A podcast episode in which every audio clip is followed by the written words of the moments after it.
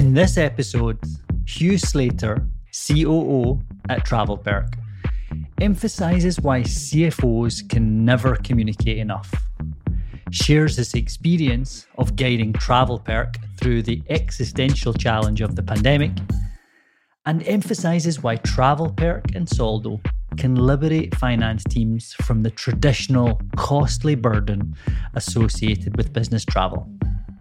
Hi, I'm Ross, and this is the CFO Playbook, where each week you'll get insights from world class financial leaders to help you grow your company, yourself, and face the challenges required of today's CFO. Before we jump into the interview, we want to invite you our listeners to head to our show notes to find a link to our listener survey. We want to learn about how to make the CFO playbook even better. As a thank you, you'll have the opportunity to win your choice of an iPad or a Samsung Galaxy Tab S7. We would love your feedback.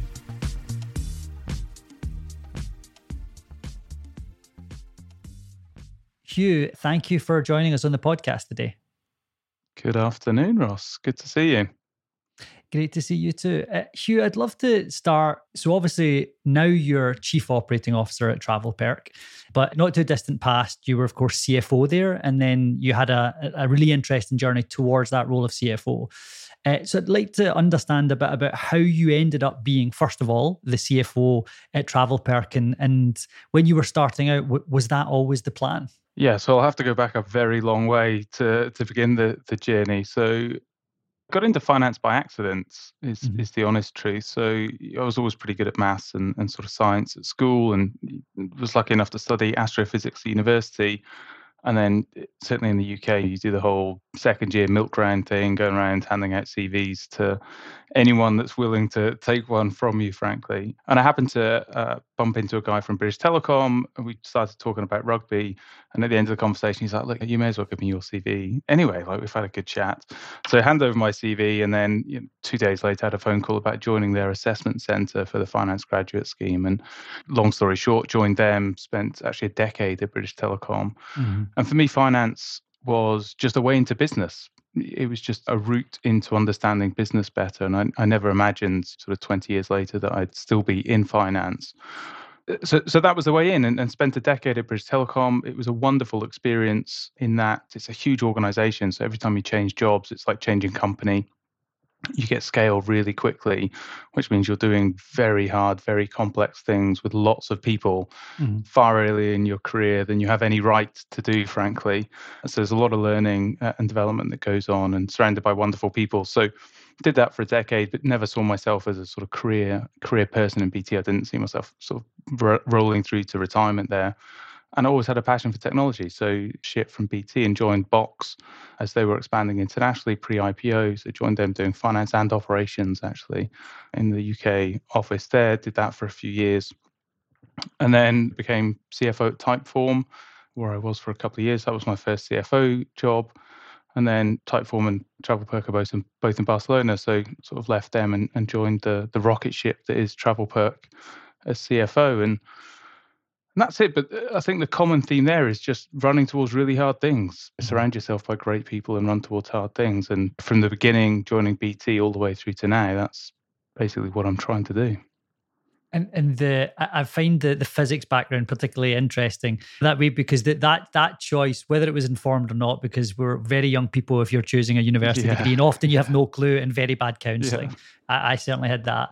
But the, the, choice of physics, I can just imagine you thinking, go down the path of like quantum mechanics, or shall yeah. I go and actually try and roll out the next generation of broadband with BT? Yeah, that's right. And honestly, I kind of stumbled into physics as well, which is a common theme maybe in, in this, in that. I never saw myself being a PhD and, and being an academic in the end, but I was fascinated by astrophysics in particular. Read Stephen Hawking's and, and just got really geeky about it when I was at school. But what physics and astrophysics gave me is just a way of looking at the world, a way of mm. taking really complicated things and breaking it down into first principles and then trying to piece it back together in a structured way. And that's definitely stuck with me all the way through my career whether it's thinking about operations or thinking about finance it's just this looks really mind-blowingly complex but somewhere underneath it is going to be a bit of simplicity. So let's try and look for that. Uh, and astrophysics definitely gave me that and you're right like i had no idea why i was doing it but in the end it's it's taught me a lot. In hindsight it taught me it taught me a lot and it certainly served me well throughout my career. So that point about uh, first principle thinking. It's so often used, and maybe one of the famous proponents of it is Elon Musk, another another physics grad. Yeah. You're in good company there. But with that, like like how does that work? Like, because I, I, get the idea in principle. You say there's something complex, a complex problem, but we want to like simplify it and break it down to first principles.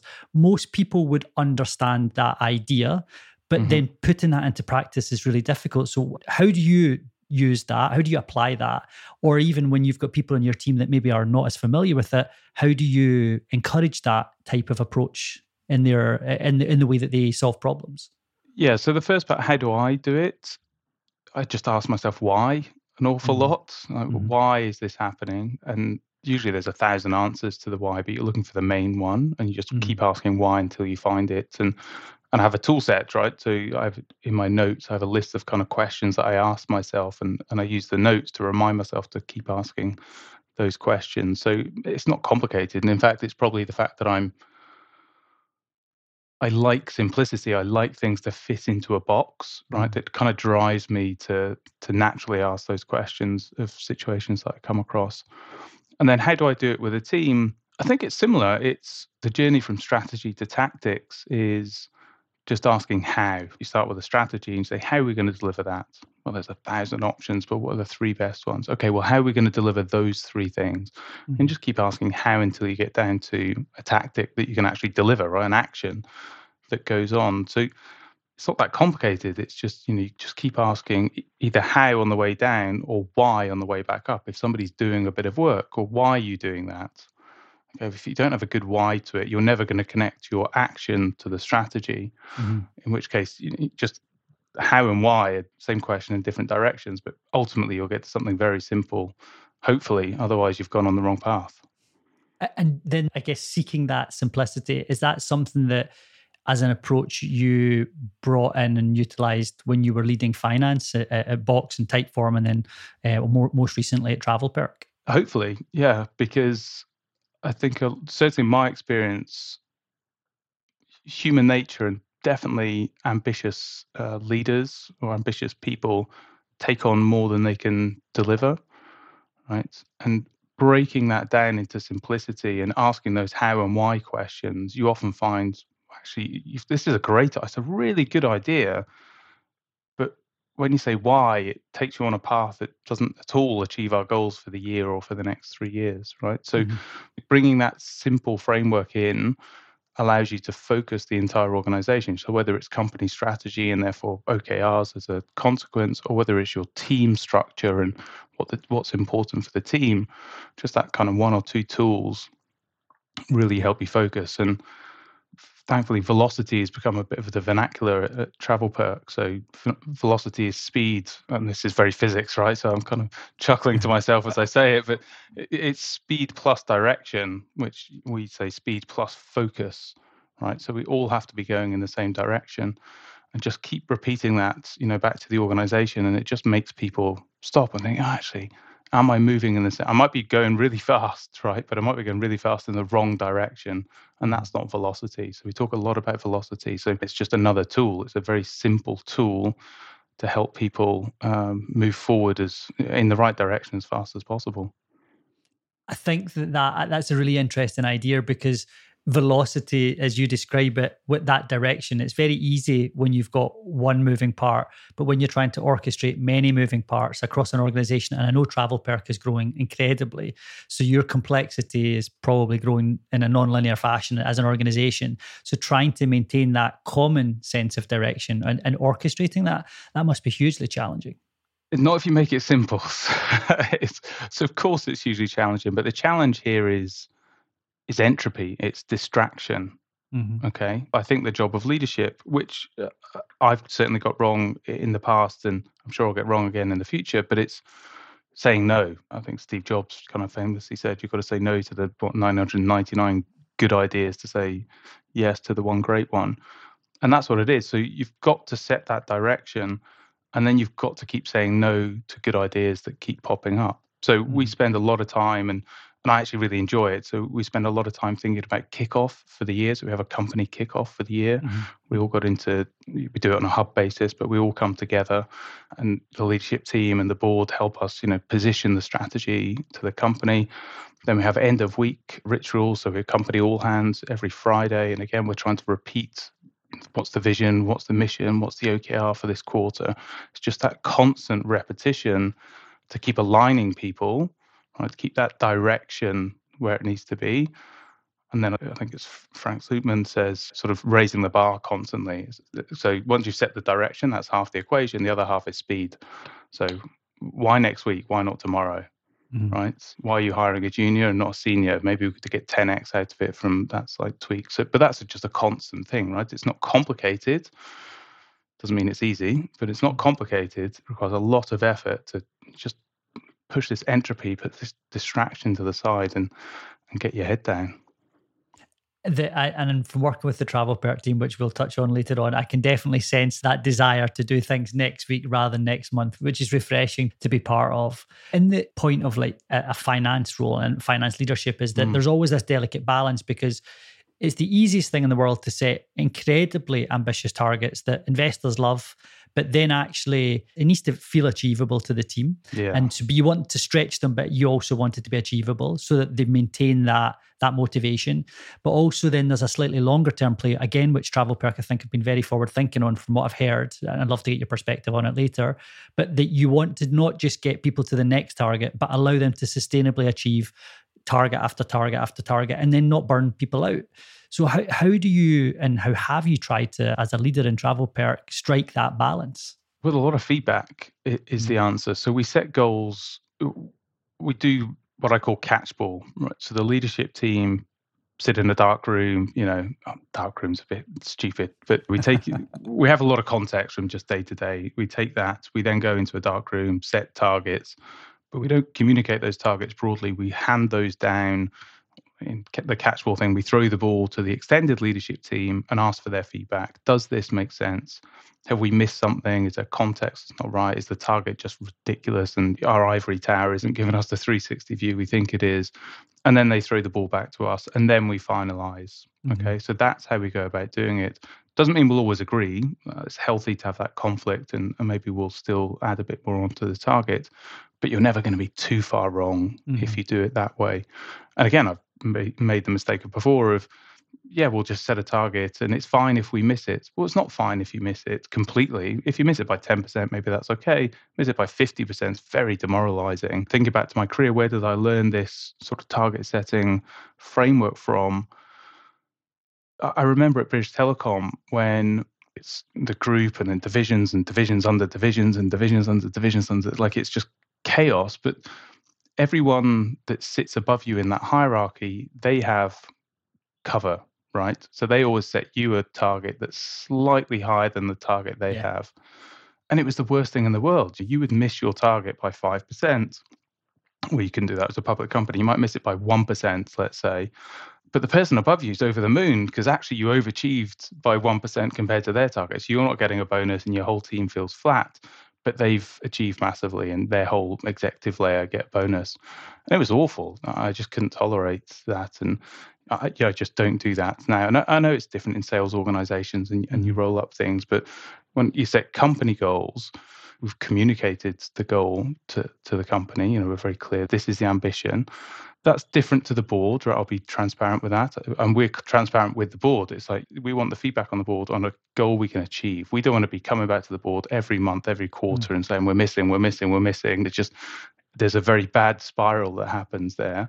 So we set something to the board that's a committed goal. We will absolutely achieve this goal. Mm. And by the way, our internal goal is higher than that. Yeah.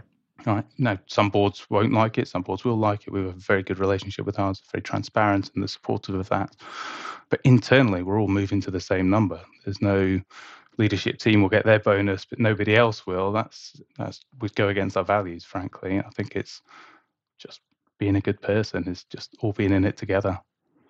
The the layers of buffer uh, is is such a tricky one to get right because you, you can get burned on either side. No buffer, and actually you end up saying, oh yeah, well, yeah, you have everyone's exposed in a way you don't want to. Yeah. Doesn't offer predictability. But if you get so much buffer, there's some line in the organization where people are happy and then people are very unhappy. And the danger is yeah. that you lose brilliant people at the very bottom. Sure. And, and, I don't mean in a hierarchical sense, but in the case of sales, no. it could be salespeople. You can lose them because they feel as if they're not on a winning team. I think the mistake I hadn't thought about this until now, but thinking about it on the spot, I think the mistake is we set buffers in a hierarchical, vertical way, whereas actually what we do at Travel TravelPerk is almost set buffers or targets, I would say, in a horizontal way. And by that, mm-hmm. I mean, we try and allocate capital based on 70, 20, 10. So 10% of capital will go to moonshots, 70% will go to the kind of incremental incrementalism if you like. How do you go and take what you have into a new market? It's not much risk but it requires a lot of effort.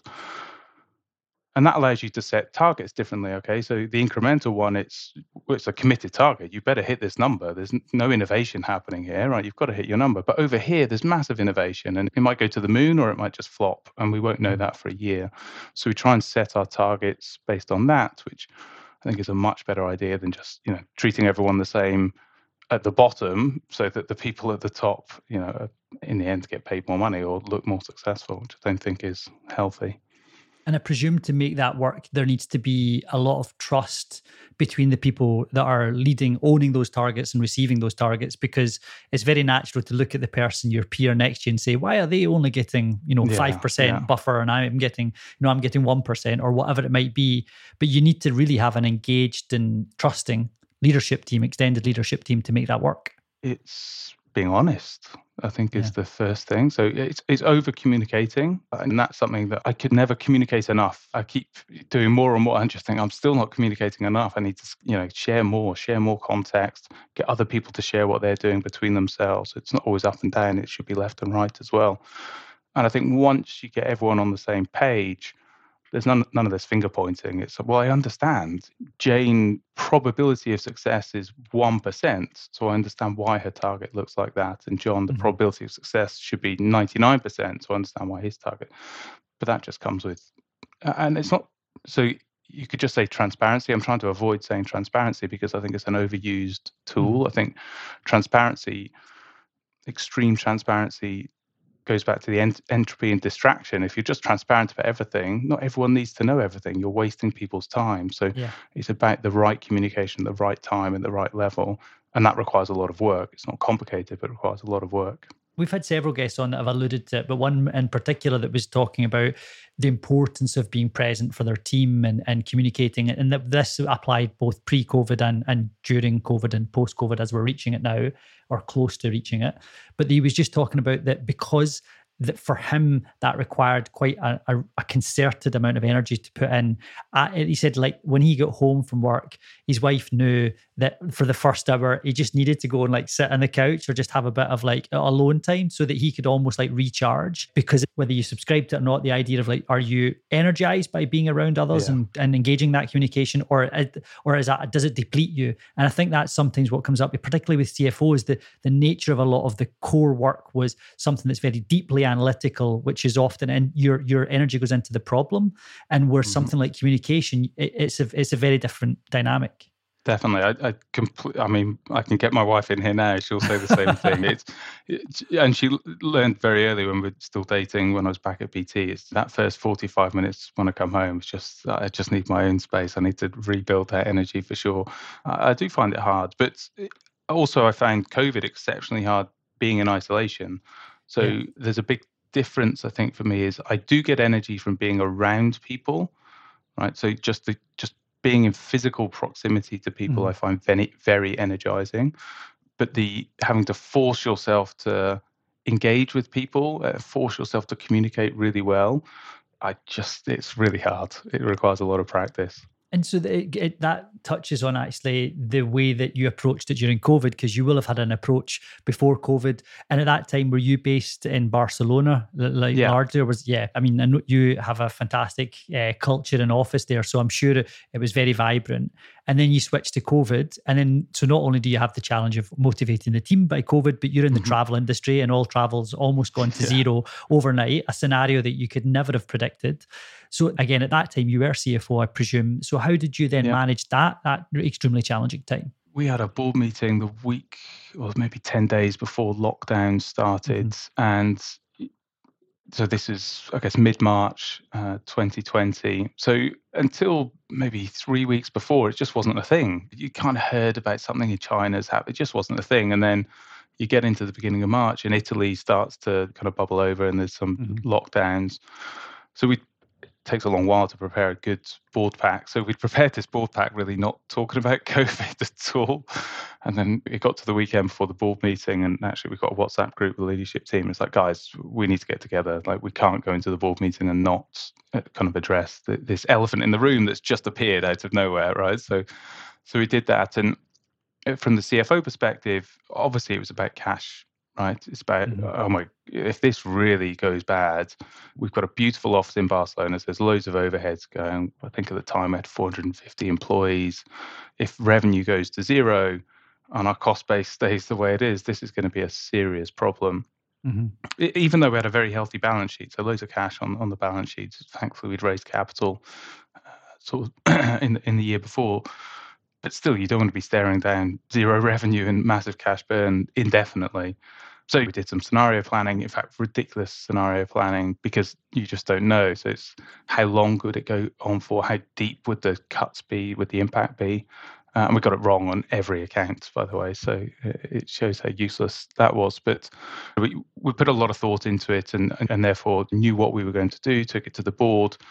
And we kind of said, we're going to take this in two phases because we don't know how long it's going to be. We'll do all the variable costs as quickly as possible. We'll cut marketing We'll stop new hires, just anything that doesn't, anything that kind of trims fat, if you like, but doesn't get into muscle. Like we'll mm. obviously do that. And then we said, look, if if it's really bad and we have to, then we'll come back in. I think I think we had weekly updates to them, and then we'll come back in two months with a new plan that says mm we'll we'll start going into muscle, basically. So we had a pretty solid framework, and my job as CFO, I think, was to obviously drive the, some of the thinking around it but it's it, it's business strategy then. It's not i mean this isn't finance strategy. This is absolutely business strategy. You're trading off. Well, if it bounces back in six months and you've fired everyone you're going to have nobody there to sell and nobody to service your customers. So that doesn't make sense. And what's the signal to the markets? Because everyone else is going to be trimming down and maybe it's an opportunity not a risk and so it's not a finance strategy and, and i believe this overall in finance, whether you're in crisis or not, it's never just a finance strategy. It's never mm-hmm. just a people strategy. It's a company strategy, and then how how do you do that? And then there's a finance part and a people part and a product part. So that's how we did it. And we worked very hard as a finance team, definitely, but also as a leadership team, an extended leadership team to do all of this scenario planning to kind of build an operational plan that would see us through, you know, phase one. And then we repeated it for, for phase two. So that's kind of how we approached it and how the framework that I used to approach it. And and again, it's fairly obvious how you so it's high impact stuff that's low, and then high cost saving, low impact to the long term business. Is that's where you start, and it's just a sliding scale on how hard this is going to be to bear going forward. So we got through that, but we made some pretty bold decisions, I would say. So so once we trimmed that fat, if you like, down, we then made some big decisions. So it's like actually doesn't matter if this lasts six months, a year, two years, three years. Fundamentally, we believe that in real life connection has to exist. That mm-hmm. humanity is built on communities of working or being together in real life, and we didn't think that would ever change. So, if that's true, and I guess this is kind of the Amazon thing, right? People always want great customer service and low cost. So, that's can be forever true we kind of thought with that mentality, well, we've got to keep building product. This mm. is a hundred year journey to build the best product in this space. So let's keep doing it. And we actually doubled the size of, of the engineering team throughout COVID, which is outrageous. I mean, it's so counterintuitive, but it was a strategy. Like we all sat down, it was a calculated risk that we were willing to take. And, and in the end, it's it's borne out extremely well. So there was things like that. There was the acquisitions that we made. Mm-hmm but you can only do that if A, you've done the hard bit of taking all of the nice to haves out to begin with and, and really got to a lean organization. You can only do it if you've built the trust with your board mm-hmm. and your investors, right? And thankfully, we had a couple of years of really good execution that, that people believed in us as a company and as a leadership team. And then slowly but surely, you, even through the crisis, you're executing these things, and people are like, wow, actually, there's something really special here that's going on. And then you can make some big bets, like the Click Travel acquisition in the UK was a pretty big one to acquire our biggest competitor over there. But it, in the end, it's taken a lot of advice from a lot of people. I have a very good board with lots of experience, and they helped. They didn't agree with everything that we did. There were some tough challenges, and I, again, I think that's the role of a leadership team and the CFO to make sure there are those tough challenges. Mm-hmm. Some of the board would have had us certainly make redundancies, which we didn't do and we're very happy in retrospect and they're very happy in retrospect that we knew what we were doing and, and we stuck to it. And, and, i see like so many parallels to some of the experiences that, that we went through as well. And in our case mm. we had carlo our ceo and founder. And uh, because he been through many crises before. Nothing was like this crisis, but there were some experiences that he drew from like the dot com yeah. crash and the financial crisis and so forth. And so that having someone that built companies and had that level of leadership, and then as a leadership team was able to say, listen, we use the phrase that you said as well as like, of course you need to trim back, but you don't want to cut through muscle and into the bone because yeah. then yeah. you end up with no company left and it's extremely difficult but having that leadership to have uh, a healthy debate with the board because the board's natural thing is preserve cash at all costs. And it's really interesting that you mentioned that it's no longer a budget or a finance plan. It's a company strategy and in many cases a survival plan to to take yeah. on the unprecedented, which is fascinating. Yeah, and, and our plan was split into three really, but the first one was survive, mm-hmm. right?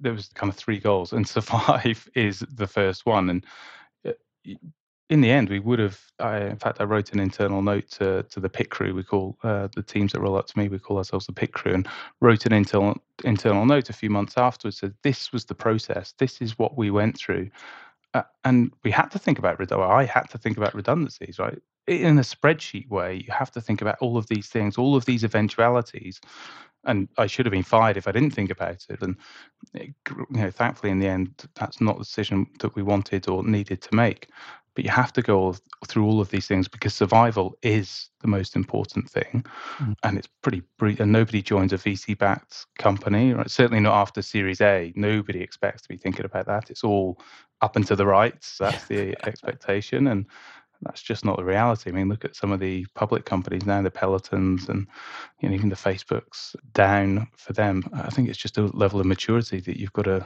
bring to the table um, also incredibly privileged to be in a leadership team that we were in the travel industry, a tech company in the travel industry, so definitely not a COVID winner. You know, when you think about what was going on in the market, there was a lot of COVID winners in the SaaS space there. So a lot of the wider company could have jumped ship, a lot of leadership team could have jumped ship, but we didn't. Like we did. I mean, we as a company didn't do that. You didn't see this huge attrition which is remarkable. And we managed to double size the engineering team. So we were doing something right that was mm-hmm. sort of keeping people motivated, keeping the belief high, the sense of belonging high.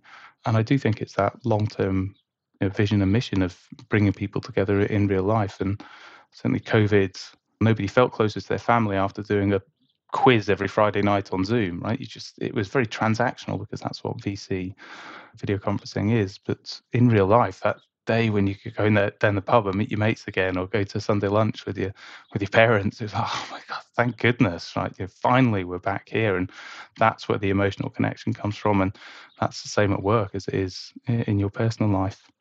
And that that point on the the return of if not normality, because it is a different world in many different respects, yeah. but the return of of connection and people moving again, we're seeing it all all across the continent and and even within Soldo, one of the things we saw a huge proportion of our customer base used Soldo for traveling, um, for some form yeah. of traveling, often connected to commercial activities, but sometimes even the maintenance of fa- uh, machinery in factories, which actually never went away during COVID because yeah, factories still right. had to run. So that was yeah. actually quite an interesting thing to observe. But so we saw this huge rebound last year. Like the our T&E related spend tripled mm-hmm. and we expect that to continue even more so this year and I'm sure you've seen similar trends all across the world so th- so it leads us on to actually of course what you see is like the the, the TravelPerk's plan and, and some of the observations on travel um, that you see for this year and beyond now that you're coming out the other side? The vast majority is more of the same. Okay, so even before COVID, and it was an interesting stat that we didn't have to think about before COVID, but was true before COVID, is one in five trips booked on the platform were what we call parallel trips. It was two people within the same company mm. doing the same trip together. Okay, so particularly in sort of the target markets that, that we both have, it's high tech or consulting or tend to be sort of early adopters of, of technology. Although definitely the uh, more traditional companies adopted it through COVID, but this was already happening. People weren't all in the same office all the mm-hmm. time. So mm-hmm. travel was always about bringing people together, whether it's more traditional a salesperson with a customer or a consultant with a customer, but it was also this internal travel. And we've seen that increase. People have gone more hybrid. Everyone left London, right, or left Edinburgh, moved to the suburbs, and now they're sort of coordinating coming back together once a week or two days every two weeks, or maybe it's an offsite at the end of the quarter. So we're seeing much more of this the globalization of the workforce, as facilitated by Zoom and mm-hmm. good internet connection, is actually driving a very different type of business travel that's not just point to point. It's not just salespeople traveling to see customers. So it's an incredibly exciting time Maybe it's different inventory you're going to need. Maybe it's long stay or off-site mm-hmm. houses that you need rather than rather than just a hotel for the night and then you'll go to your office the next day.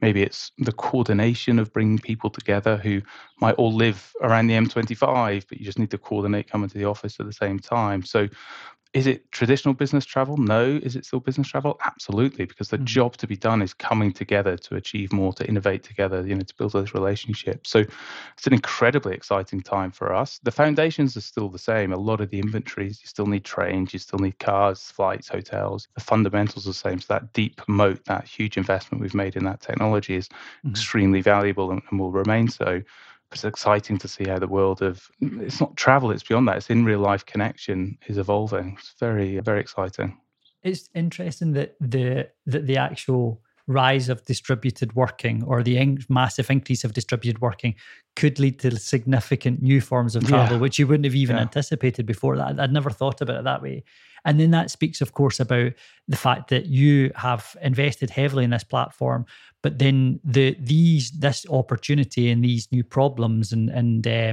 certainly new needs of customers uh, requires like other other partners, other solutions, other softwares that that weren't there in the past.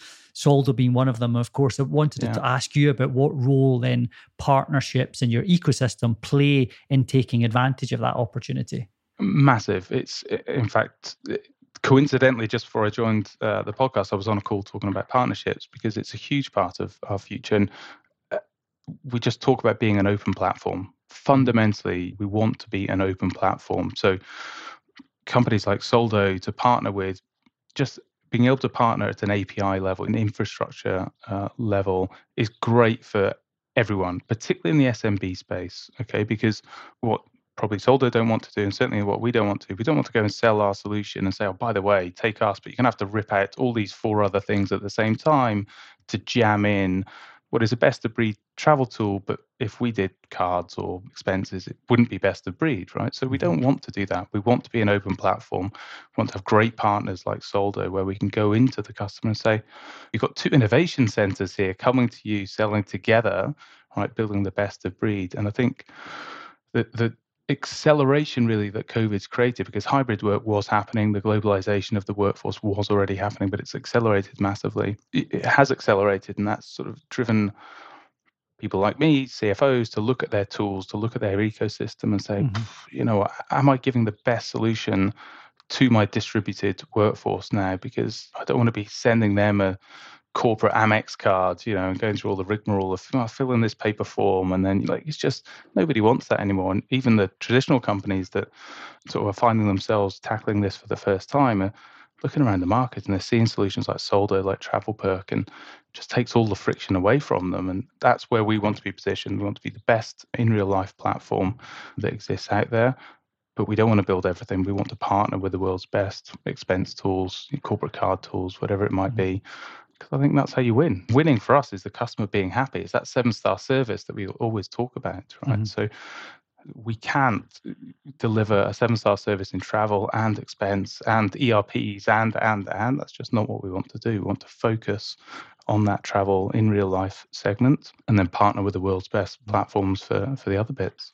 And so, in many ways, it comes back to what you were saying earlier on, which is that the, the reason that you have a partnership strategy is because you're so good at saying no to the pieces that you don't want to focus on. So, yes, for sure. It's travel is a $1.3 trillion um, market. I mean, it's just enormous. So, you're not going to make a dent in it if you have two squads focused on travel and one squad yeah. focused on corporate like it's just not how it's going to work so we have to do that focus and, and then yeah partner with with the rest and it's not just about us although a lot of it is our execution ability as in you can execute better if you focus it's also about what's good for the customer. Mm-hmm. And, and, I'll repeat customers don't want to have to rip out three different things at the same time. That, that change management cost is massive for a CFO. Mm-hmm. mm-hmm. And and for what? For a marginal gain on two of the solutions, or maybe even a marginal loss on two of the solutions to get a gain on one. That's not how SMB mid market companies work. Mm-hmm. Incentives are different at an enterprise level. I appreciate that. So we're not so focused on that enterprise scale, much more focused on almost bringing enterprise grade travel solutions down to the mid market.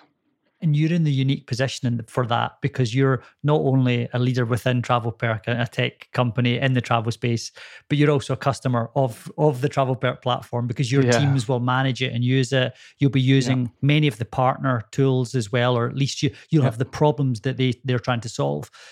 So when you look at that overall, all of the different problems that are in and around that travel experience as a CFO and having been in that position, what are the major ones that come to mind that you think that many of your peers want to and need to solve? There tends to be two. One is if you already have a travel management tool, odds are on your employees hate it. Um, this t- typical enterprise sort of type solutions, right? So your employees don't like it, and therefore there's a lot of leakage. Yeah. So you put in a travel management solution to try and get control, visibility, reduce costs, etc. But then people are still going to Expedia to book their trips, and they'll fire an expense receipt in at the end of the month, right? So it's kind of fake control. And mm. actually, what you're doing is annoying your workforce. So that's one side. The other side is there's nothing in place and you're quite happy for people to go and use Expedia, Booking.com, etc., to book the travel, and then maybe using Soldo or other cards or, or expense solutions to to bring that together for the CFO. So that's the market. That is the sum total of the travel market looks like that basically, mm-hmm. and we don't. So what we do is we're very proud to solve for the traveler, mm-hmm. right? So we'll build a consumer grade tool. You can come on it. It kind of looks like any great consumer travel product that you've ever used. Come on, and you can book your flight and your car and everything that you need in one basket and check out. So for the, the traveler, it's great. You don't have to basically loan money to the company on your own personal credit card and then do the admin of receipts afterwards. And for the CFO or the FD, the policies built in, it's mm-hmm. one invoice at the end of the month. It just you can put approvals in, for example. So you don't have any of that leakage because the traveler love it, and you get all of the control that you need to speed up your month end, to allocate it to the right cost centers. It's not complicated. It's very hard to do, but it's not a complicated idea. We just came at it from a very different perspective mm-hmm. than the traditional uh, players in it. So I actually, the reason I know TravelPerk is when I was at Typeform, we brought TravelPerk in as a product. You know, I was sat next to our finance admin, and day in, day out, you're just constantly booking flights for people or collecting receipts or saying yes to this and no to this. And it was just a giant waste of time, frankly. Yeah. So we implemented TravelPerk and overnight, 80% of her day was freed up to do much higher value work, which is, I think, ultimately what we all want to be doing, right? So it's, it's a morale boost for the team and an actual higher impact for the company. And certainly I think that's the job of any leader and certainly the job of a CFO is to drive up that return on investment. And one of the things talking about that that has again come up as a theme, which I've, I've found really thought provoking, is that in freeing them up to do higher value activities, your team can move faster. And you can come back to that all important word that you mentioned at the beginning, go back to the physics, the velocity. If you've got those right solutions, and not only do you have a more engaged team, but you can actually move faster with fewer resources as a company, which is the, I guess, is the holy grail for many CFOs. Absolutely. It's why I believe why products like ours are being successful because mm. we are removing that friction, removing that effort, the manual tasks that have traditionally been done within finance teams and tolerated. There's no other way of doing it. And we're adding a huge amount of value into the office of the CFO. Mm-hmm. And I think there's all this stuff written about modern CFOs. Well, they're enabled to be modern because they're taking on tools like TravelPerk and excuse me and Soldo to free them up. And then your talent density in the team changes because you're employing people who you want to be creative. You have to still have an accounting background, maybe, but use it in a creative way, mm-hmm. not to just follow a nine step process from receiving a receipts for a travel trip to getting it journaled into the ERP at the end of the month. It's, uh, it's fascinating to hear. Um, and as as we're drawing the interview to a close, you you've moved into the COO position, but for any of your either former peers or people who are aspiring to be a CFO one day and to get into that position, what pieces of advice would you have for them so that they could be either successful in the role when it comes or actually just be more effective as leaders within their organization if they're already in that position? You're a leader first and a CFO or a finance leader second. Right? That's a really important one why do I say that? Because sure, your job is to give a bit of coaching on accounting or you know, make sure the technical side is done.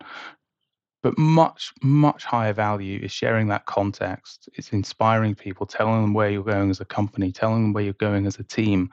So over index on leadership because the technical stuff actually can be found elsewhere. And over index on company goals first, team goals second, right? Which is a similar theme, but I think it warrants saying.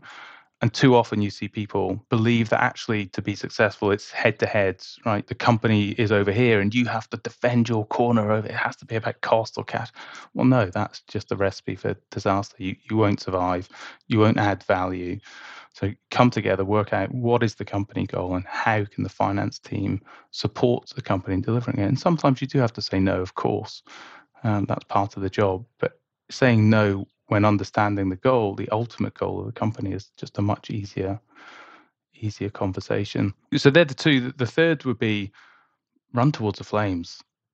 You just have to get stuck in. Don't stand back. Whether that's in your current company, go and find the hardest problem that exists in the company. Just go and help somebody get it done. And if it mm. doesn't exist in your company, then go and find another company. Right? There's flames everywhere, but that's how you grow. That's how you attract great talent. Surround yourself by great people. It's by doing hard things, not by mm. doing easy things.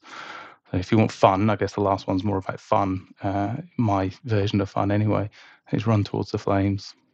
I think it's great advice for anyone that's that's uh, looking to be a CFO one day. So, with that, Huw, I'd just like to thank you for taking the time today, joining us on the podcast. It's been brilliant to hear about your experiences and, and your approaches uh, as not only a CFO, but as a leader of one of Europe's most exciting tech companies. Thank you very much, Ross. I've enjoyed it. One last thing we want to hear from you, our listeners, to learn how we can make the CFO playbook even better. Head to our show notes to find a link to our listener survey. As a thank you, you'll have the opportunity to win your choice of an iPad or a Samsung Galaxy Tab S7. We would love your feedback. This show is brought to you by Soldo, the brighter way to manage business spending and expenses. With Soldo, you can control every expense, track spend in real time, automate financial reporting, and then use those insights to fuel growth. Learn more at soldo.com.